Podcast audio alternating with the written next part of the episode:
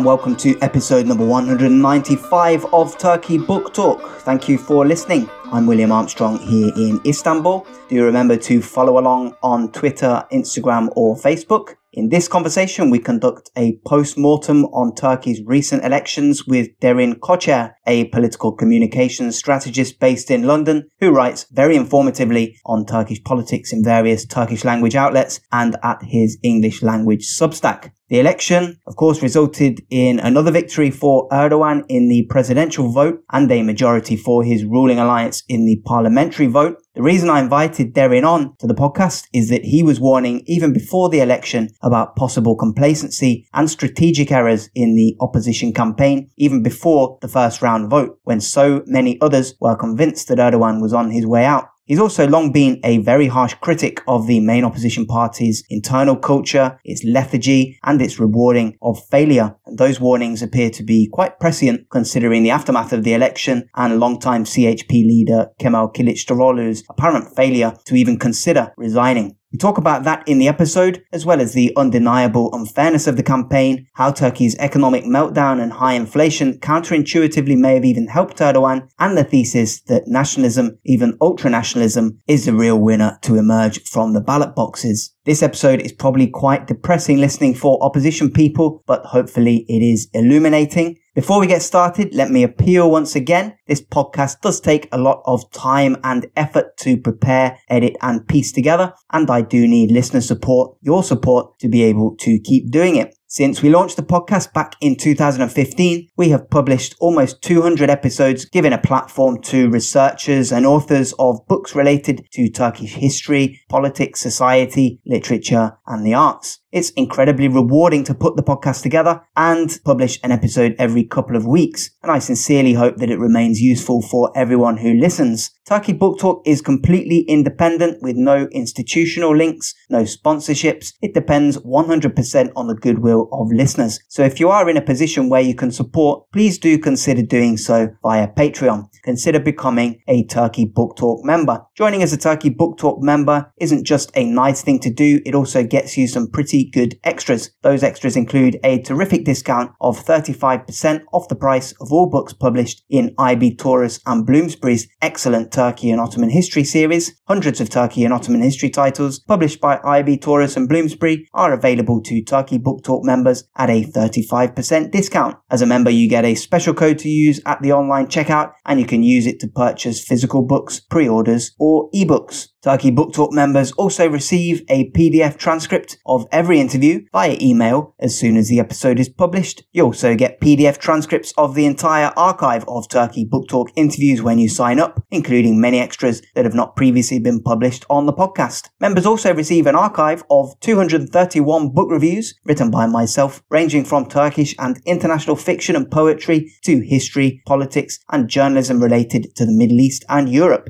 And finally, in addition to all that, I send links to a couple of articles related to the subject of the episode in the email that I send out to members upon publication, which is ideal if you want to delve that bit deeper. To become a member, just go to Turkey Book Talk's Patreon page and pledge $3, 3 euros or £2.50 per episode. If you're feeling particularly generous and want to pledge more, then of course you'll be more than welcome, but so long as you pledge $3, 3 euros or £2.50 or above per episode, membership is entirely at your own discretion. It's inflation proof and there are no prior commitments or strings attached. You'll be free to sign off whenever you want. Now let's get on to our conversation with Derin Koçer. As I said before, he was a bit more skeptical of the opposition's election chances than many observers before the election. So I started by asking him, was he surprised by the results? I mean, first of all, it's never surprising that Erdogan wins at this point. I think that all the expectation, especially in Turkey, less so internationally, that this was going to be an easy win was a false start. So I was never expecting an easy result, an easy win for the opposition, and definitely with Kemal Kılıçdaroğlu, the CHP leader, as the candidate, made life a bit more difficult than it should have been. But yeah, Erdogan winning is definitely not a surprising outcome of the election. First, we probably should look at why it's not surprising, and the first the first reason obviously is that he has been winning. So there's a there's a track record. But the the second thing is, as he won over the the past last two years, partisanship became a defining aspect of political discussion uh, and political identity in the country. We can see this on on many reports, but one thing that was very striking, and it came right before the election, was from the Ankara Institute, and they did polling on a number of issues, including the recent earthquake in February and they try to understand how people react to events. So rather than looking at party affiliation, they look at how party affiliation shapes people's opinions on events that happen in the country.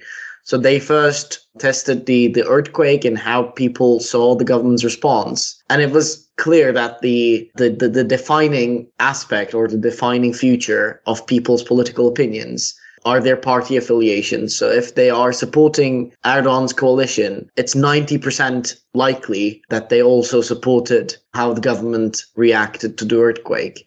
And if they're supporting the opposition, let's say it's not 90%, but 80%, 70%, the defining feature is that, you know, their political affiliation is shaping how they react to the event. So this partisan divide in Turkish politics makes a realignment quite unlikely for the opposition.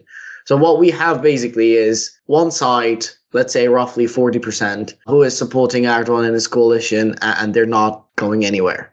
And there is another side, probably a, a bit less, but 40%, who will be against Erdogan no matter what happens. And then the rest, the rest, the 20%, some we can say are very radical, people who don't believe in democracy, people who are not voting at all, people uh, who are not integrated into the countries or not uh, a part of the political system, etc. So when we leave these people aside, we're left with 10, 15% of the electorate who can be convinced by either side. And what we saw is basically a failure from the uh, opposition side, from Kılıçdaroğlu's camp, to influence these people's opinions. And from Erdogan's side, they were able to regain their trust.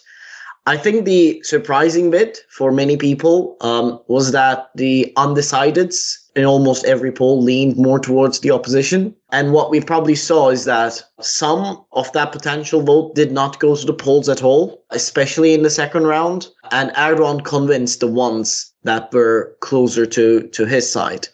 And we saw this especially in between the two elections, the, uh, the two rounds of the presidential elections. So Kılıçdaroğlu's and the opposition's um, challenge from the beginning is to unite a very disunited opposition. And Kılıçdaroğlu's main political project was to become the anti-Erdogan vote, which in my opinion has been a very fragile and very not so uniting way to bring people together in the beginning. But that was, you know, that was a political project. And that's why Kılıçdaroğlu thought that he could win against all odds. But the anti-Erdogan vote in the, in the first round of the election, we saw that the secular, nationalistic, anti-establishment, anti-Erdogan vote did not go for the opposition, did not go for Kılıçdaroğlu, even though the Kurds went. In the second round, Kılıçdaroğlu seems to have convinced some of that vote, some of the vote that he missed in the first round, but he lost the support in most of the Kurdish cities. So the turnout went lower than usual. So basically, the the gain from the secular nationalists became losses uh, from the Kurdish Kurdish cities. So I think a good way to phrase this is Erdogan's supporters believe in the Erdogan project, but the opposition camp try to influence their camp to be anti-Erdogan, but they did not have a uniting cause like Erdogan's camp. So, you know, in the end, all these factors played into uh, Erdogan's hand, uh, and we can talk a bit more about how policies he implemented also had an influence on the vote. But from the beginning, I think we should make make it clear that you know everyone knew that this was not going to be a fair election. Everyone knew that Erdogan was going to use everything in his power to make sure that he he gets the victory. He he he passes that fifty percent threshold. So you know, complaining about the unfairness of the election after the election seems a bit naive and seems a bit unrealistic uh, for the opposition side as well. We all knew this. They all knew this. They had to act accordingly, but they didn't. And that gets to this you know, there are two ways of looking at the situation, two ways of looking at the result, basically. One is that 52% of the vote in the second round is actually a failure for Erdogan, given his control over everything. The other perspective is that 52% for Erdogan is a massive failure for the opposition, considering the fact that we've had this massive economic meltdown, etc. So, two opposite perspectives. Both of them have probably got some truth in them, but which side do you come down on? I mean, the opposition started with a potential of reaching 60%. When you look at polling from a, from a year ago, they were at 60%. When, when they formed the table of six, which became the National Alliance, the potential opposition vote was standing at around 60%. So uh, this shows that, and, and also the undecided vote that I just talked about shows that the opposition actually had the upper hand. Erdogan may have the state infrastructure uh, and you know makes the rules. He is the referee in the same game that he is competing, and all that. But it, that that doesn't take it away that things are going quite badly for the country, and people people know things were were going badly, so they were not you know, brainwashed into believing everything was fine, which shows that the opposition could have won the election and other potential candidates were obviously for, for months were ahead of Erdogan and Kılıçdaroğlu was just ahead, let's say, compared to the others. So it was a winnable election that the opposition lost. I think that's the that's the main argument that should be made clear. Even though Erdogan won the election, it was mostly the opposition that actually lost and wasted an opportunity. So when we compare the result to former uh, to past elections, we basically see that Kılıçdaroğlu was able to form, well, was able to mobilize the traditional anti-Erdogan vote of the past decade. So he did not, he did not make any gains. I mean, people were very surprised that Kılıçdaroğlu gained a lot of votes uh, in the Kurdish areas, for instance. But the one thing that people in Turkey seem not to understand is that the after 2018, after the presidential system was enacted, this became a two horse race, right? I mean, obviously, in a potentially anti Erdogan city, uh, a Kurdish city, the opposition likely has has the upper hand. So there was nothing there was nothing to be surprised by in this, and it comes down to the structure of a presidential system. People seem to forget that this is how our politics now operates. It's a zero sum game, and Kılıçdaroğlu lost that game. I think that's the that's the main thing. You mentioned it before the fact that it seems like Turkey is politically frozen or locked. You know, some people have looked at the results and interpreted them in this way. You know, they've said that basically, regardless of what happens, vote rates don't change. You know, Erdogan won pretty much the same vote share as he won back in 2018, despite this economic meltdown, despite the earthquakes, despite terror attacks, lots of other things none of these really change anyone's mind, and voters interpret all these developments according to their own worldviews, and basically nothing changes. And another bit of conventional wisdom that's settled in about the election is that it represented this triumph of nationalism and hardline group identity politics over economic concerns. People obviously used to say, you know, the American phrase, it's the economy stupid. When the economy collapses, the government collapses. The Turkish version of that is uh, Süleyman Demirel's statement that uh, boş tencere iktidar götürür. So that would be like an empty pan gets rid of the government. But now people are obviously looking at this election and questioning that and saying that's obviously not right anymore. Turkey's different now. You know, the pan is empty for many people. Inflation went crazy and people suffered a lot economically, but it didn't really change the way that they vote. Ultimately, the argument is that identity concerns cultural sentiment, nationalist sensitivities appear to have dictated the majority's electoral behaviour. What do you make of that argument? Do you think that's convincing, or do you think there's more at play here? I think first thing to make make sure is that politics is never static. Things actually do change. Uh, we saw that change in Istanbul in Ankara uh, in 2019. So if if people s- just stuck to their sociological data points uh, of who they should vote for, then you know political change would only come in decades when when society changes. I don't think that's necessarily the case. But coming back to the to the case of the economy before addressing nationalism, I think with the with the economy argument, analysts, foreign observers, Turkish observers, I think everyone was a bit too fixated on macroeconomic data. So yeah, inflation is up the roof. Turkish lira has lost almost all of its value and things are going badly on, on the macroeconomic level. And by the way, the, the new cabinet and bringing Mehmet Şimşek back in also shows that Erdogan knows the macroeconomic factors are not going his way. But I think the the whole point of the unorthodox policies that Erdogan enacted. So, like thinking high interest rates will cause high inflation. So, lowering the interest rates should lower the inflation. I don't think it's necessarily a, uh, an ideological fixation of Erdogan or his people. But I think first they made a policy mistake under Berat Albayrak, the, the son-in-law who was the economy minister, uh, and they thought that by simply turning labor into a very cheap thing in Turkey, that they could make Turkey the kind of new China of Europe which did not turn out well. But because of the policy failures at the time, around two years ago, Erdogan Erdogan had to make a decision. Either he was going to swallow a very, very distasteful, politically distasteful pill, which would cause maybe a, a, recession in Turkey's economy, which would have implications for employment and would have consequences in, in people's daily lives quite harshly. And he chose not to swallow that pill. That pill may be ahead now, but he, he chose not to swallow it.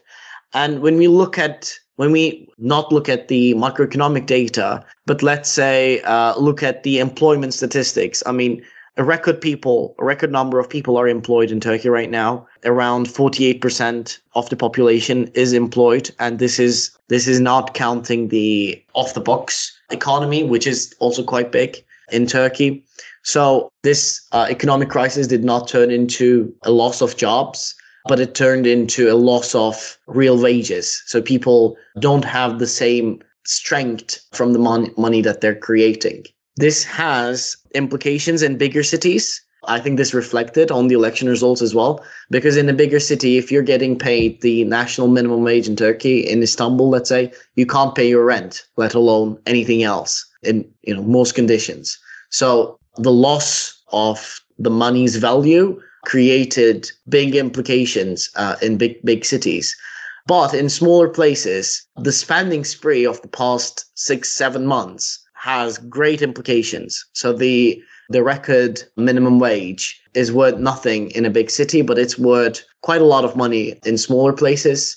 When we look at the economic advancement data regionally in Turkey, we see that these big cities are quite advanced in their economies, which means that they have very complex economies. But when we look at Erdogan's strongholds, we actually see that these places are actually economically in advanced, which also means that it creates more dependency on the state or on the job that you have, which is mostly created by either the state or crony investments and crony companies. So in, in these regions, Erdogan created a sort of tank the state economics, I call this.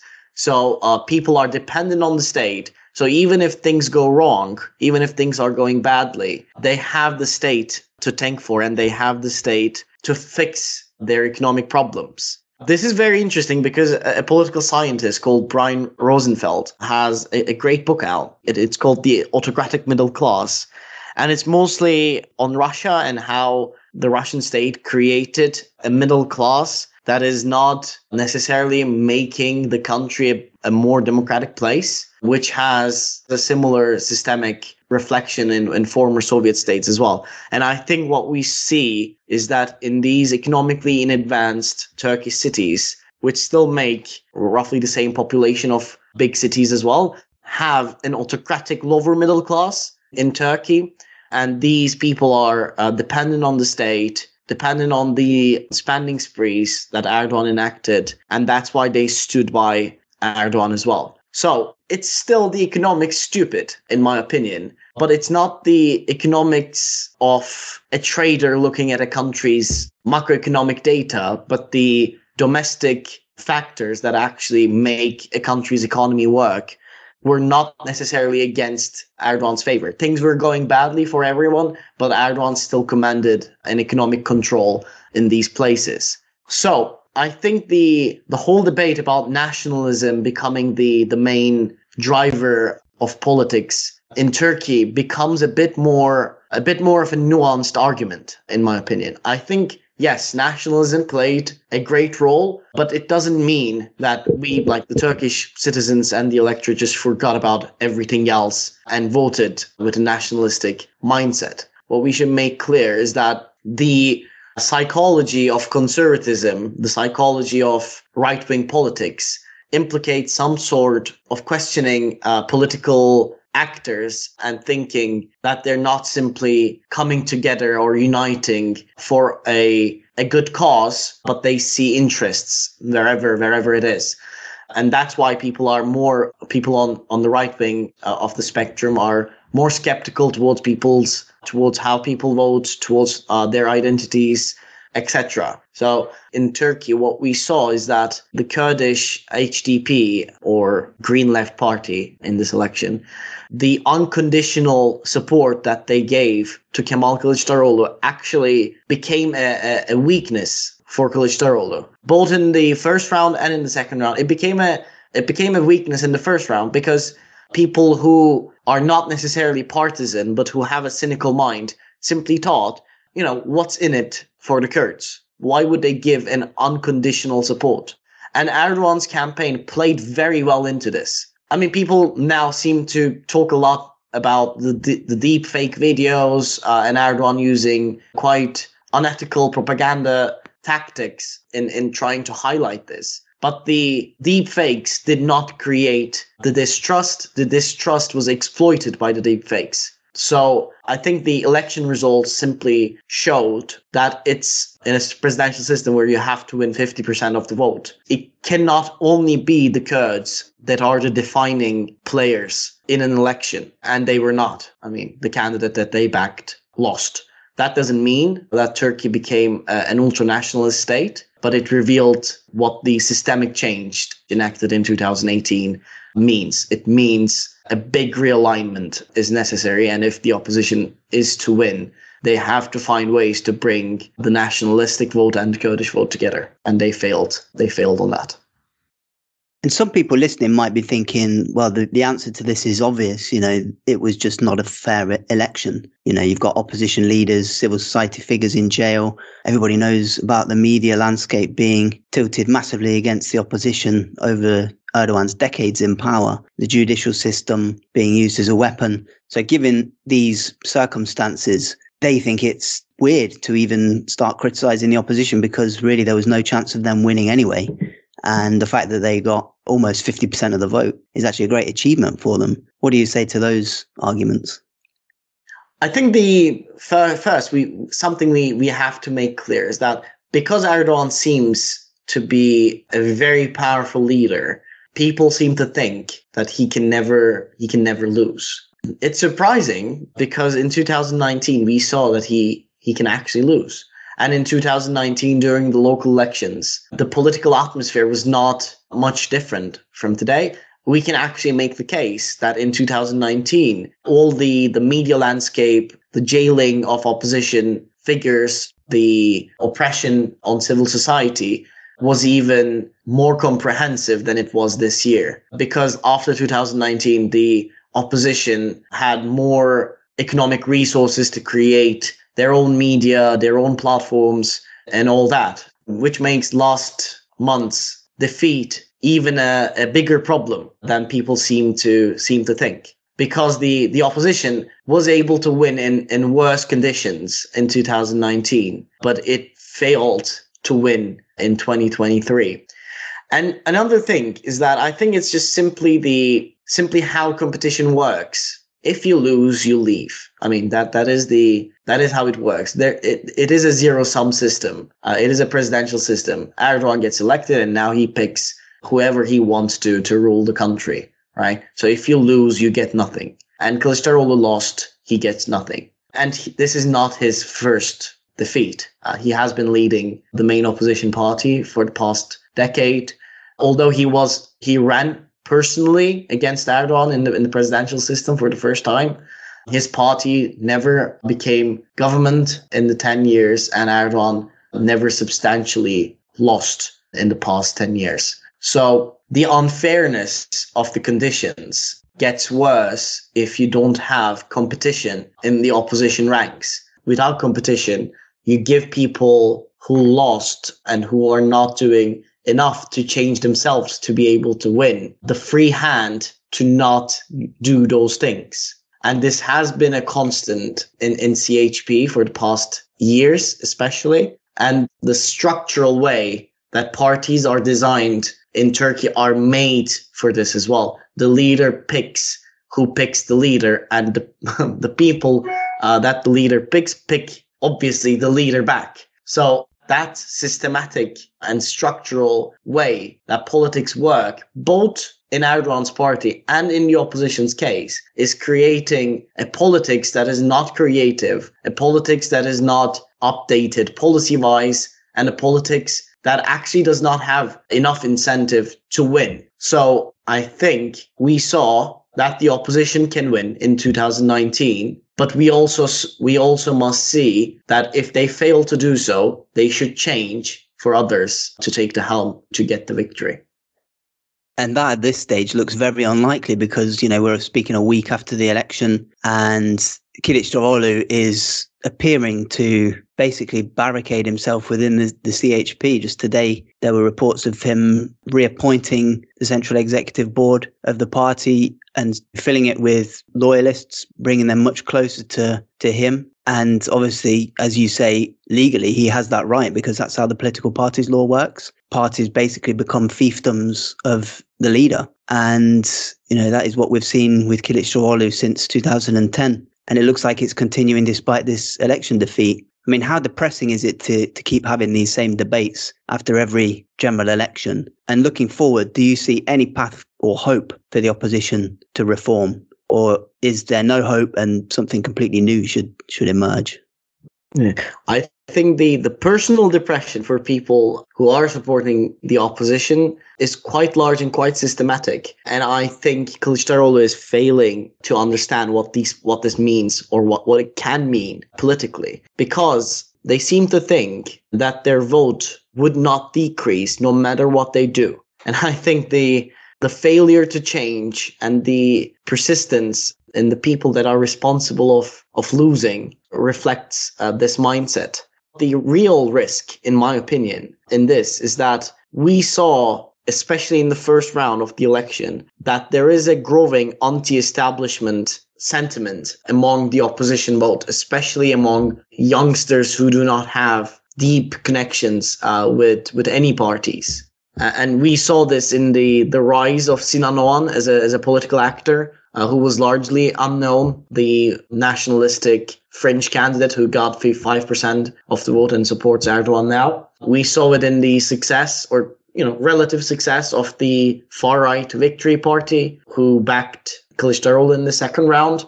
We also saw it in Muharrem İnce's, the other uh, French candidate's sudden rise when the election season started. So we see, we can easily see that the anti-establishment sentiment is is is growing. And Kılıçdaroğlu is a part of the problem. He looks like the part of the establishment that these voters are simply not liking or hating or whatever we frame it. And the interesting factor is that even though almost all the voters knew that Sinan Oğan or the Victory Party did not have a chance to win the election they had strong enough motivations to not for vote for Kılıçdaroğlu or Erdogan in the beginning. So if you're if you're voting, you are more likely to support a candidate who will be able to win. And the the anti-establishment sentiment motivation was so strong that this did not work for at least 5% of the population in my opinion larger than that the potential is larger than that and what Kılıçdaroğlu is risking by, by not changing, by not quitting, is giving more power and more popularity towards this anti-establishment rhetoric and, and, and political movements. And this is very risky politically because even though Erdogan has been winning constantly for the past two weeks, his victories never turned into hegemonies. Unlike Putin, for instance, he never had the chance or the ability to recreate his own opposition. So he does not dictate what the opposition says. He does not dictate how the opposition operates. But with this, with the rise of this anti-establishment political movements, he now gets to atomize the political opposition. He gets to damage the mainstream opposition institutions and thus basically creates a political landscape which is very disunited on the opposition camp and very united on his camp. Even though this would not mean creating or designing the opposition, it means that at least gaining a partly hegemonic role in how the opposition operates. And this is very tricky because if the opposition is to have a chance at winning, it cannot do it without the institutions of the mainstream opposition. On the other hand, when we look at how things can change, I am rather pessimistic about this because people who might have a chance at being popular on a national level, for instance, uh, Istanbul Mayor Ekrem İmamoğlu, are not the establishment politicians uh, that are defining how politics work in these parties. And Ekrem İmamoğlu, for instance, is not the most popular politician among the CHP delegates. And as, as we said, systematically, it's very difficult to actually make parties change. So the, the leaders have to facilitate that change, and Kılıçdaroğlu is not willing to do that. So the only other option could be a non-party affiliated, fully independent political movement taking hold and basically both using the anti-establishment, the, the rise of the anti-establishment vote, and also showing that there is still a path to victory, but it comes not from within the system, but it comes from establishing an alternative. But I don't see any actor who is willing to do that or who is courageous enough to try to implement something like that. Because doing this would mean risking everything politically in your hand. And this seems not to be the case for any of the actors that we talked about. Turning now to the government side, recently Erdogan announced his new cabinet and made quite sweeping changes to that cabinet, replacing many of the names in there. Obviously, major figure is Mehmet Şimşek coming in as the new finance minister. Süleyman Soylu has been turfed out as interior minister. Obviously, Hakan Fidan coming in, former intelligence agency head, coming in as foreign minister. But particularly the, the Şimşek appointment signals about the central bank head as well and Soylu's removal. Some people have interpreted those as signaling a return to economic orthodoxy on the one hand, and even potentially a relative moderation in terms of domestic policy. So we're seeing this talk once again of a reset or a race set, if you will. Hmm. what do you make of that? I mean, do you agree with those optimistic scenarios that Erdogan's now going to chill out now that he's comfortable in power? Or do you think that everything that we know about the course that things have taken over the last two decades suggests that we should be a bit more cautious on that front? I think the case for optimism is not in how democracy is going to prevail in the coming five years. The rhetoric may soften, but that does not mean that Erdogan is going to walk away from autocracy. And basically, being able to win in these conditions still is sort of like a a recognition that he can he can win as a as an authoritarian leader, and I can't see any incentives to walk back from it. But the appointments in the cabinet is definitely interesting. I think one thing that is going to be defining in the coming five years is probably going to be discussions on what the post Erdogan political landscape is going to look like for Erdogan's party, AKP, and for Erdoganism uh, in general. And I think Erdogan's health is going to be one of the main topics of discussion as well. And, and these two things obviously support each other or feed, feed each other. With Mehmet Şimşek, what we, what we probably are going to see is that Erdogan, I mean, it, it does signal that he is going back to orthodoxy in, in economics, but we cannot forget that in almost 10 months' time, Turkey is going to the polls again for local elections. And he wants to win Istanbul and Ankara back. Even in his first speech after being re-elected, he gave the speech in Istanbul and, and said that the work for Istanbul begins now. So he is quite clear on this. He doesn't want Ekrem İmamoğlu as a potential as a potential rival. He made this clear by by the decision on his political future by the judiciary, the, the political ban. And I think Mehmet Şimşek is going to have a very, very, very tough time because he has to get many things right in a very short amount of time 10 months uh, for the election, which probably means that he needs to get things better in at least six months' time and give Erdogan the, the political and economic benefit of going to the polls for local elections. So if he fails in delivering, this would mean that the you know the Şimşek era would be a, a commercial break from the unorthodoxy. But if he if he delivers, uh, I don't think Erdogan's decisions are based on ideological fixation. So it might continue like this as well. And lastly, Hakan Fidan is definitely uh, a very interesting appointment. He has been the intelligence chief, I think, for almost 13 years now and he has been quite influential in, in foreign policy matters. He has been in most of the critical bilateral meetings. So it's not a it's not sort of a, a new task for him, but it's a new thing for Hakan Fidan to be a figure in front of the public. Even today, he he gave his first speech as foreign minister, and people were saying, you know, first time we heard his his voice. I think this appointment shows that Hakan Fidan is going to become not just an important statesman figure. He was already that as the spy master, but I think he is going to become an important political figure as well. He wanted to, to, to jump ship to the political side almost six, seven years ago. I think it was 2015, wanted to become an MP, but he had to withdraw his candidacy and was basically reinstated as spy chief so I think this is his path to becoming a major political actor. And obviously foreign ministry is the one of the key ways to achieve this. So, you know, Game of Thrones never ends. And then in five years' time, after five more years of centralization of power, more monopolization of institutions, and pessimistically, five more years of a democratic crackdown, you know, looking at that prospect now, and considering the elections in 2028, if that's when they take place, I mean, do you think that those elections have any chance of being remotely competitive? And if not, then does that mean that Turkish democracy is basically dead? Uh, not necessarily. I uh, life never ends, right? The struggle, uh, the struggle never ends. I think that was one of the main problems uh, with the opposition's campaign as well. They acted as if this was the last election for Turkey's future.